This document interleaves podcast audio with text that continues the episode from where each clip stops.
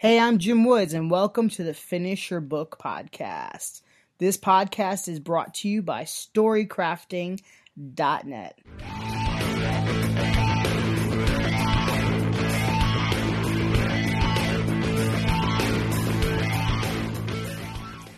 Hey, writers.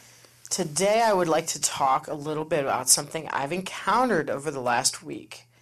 I've been sick my uh, physical energy kind of tanked and I had a sore throat, but I was still able to do my writing. And the reason I did this, the reason I was able to still do my work, was I simply adjusted my expectations. I also had several habits in place that reinforced my writing habit. For example, I have been doing fasting over the last month, and I have an app that tracks it, and I've been really just building up my discipline, especially at night, by not eating, you know, junk food and all the many uh, things that you can eat while you're watching TV or while you're relaxing before bed. And I've been really good about you doing that. I have the app, and I don't want to lie to myself. That's one thing I've really been intentional about, not lying to myself.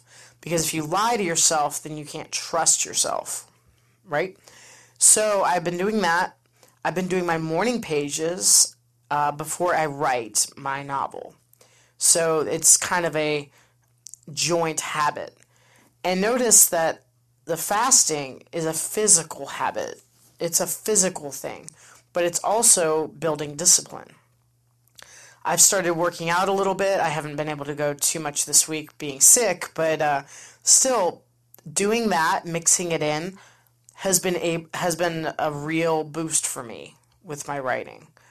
And it's so easy to overlook the importance of physical discipline, of having physical good habits versus all the things that we kind of internalize as a writer.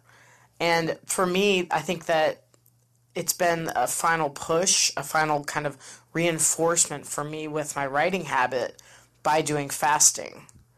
And now last month I did uh, Whole 30, which that didn't go too well. But I was simply not believing in it completely. It was very uncomfortable, very awkward, and difficult. I didn't really have much faith in it. Whereas I know with the fasting, it really fits my life well. Don't be afraid to try things out, to, to mix things up a little bit as you are working on your book that's fine as long as you do it within reason and within like boundaries. When you don't have any boundaries or you don't keep track of anything, it becomes all about emotion. And it's really hard to trust yourself when it's all based on emotions. Emotions change all the time, right? So, as I'm working on this book, as I'm continuing to write every day, I've kind of built up habits around the writing habit. And I would encourage you to do the same. I think there's something to it when you strengthen that writing habit, when you stack other habits on top of your writing habit. Um, it can be simple, they can be whatever works well for you. You have coffee after you write, you have coffee before you write. Uh, there's a million different ways you can approach this. But also consider having a physical element that boosts your discipline. Maybe it's working out and maybe it's doing five minutes of jumping jacks before you write for 15 minutes. Something manageable, something tangible that you know you can really build upon.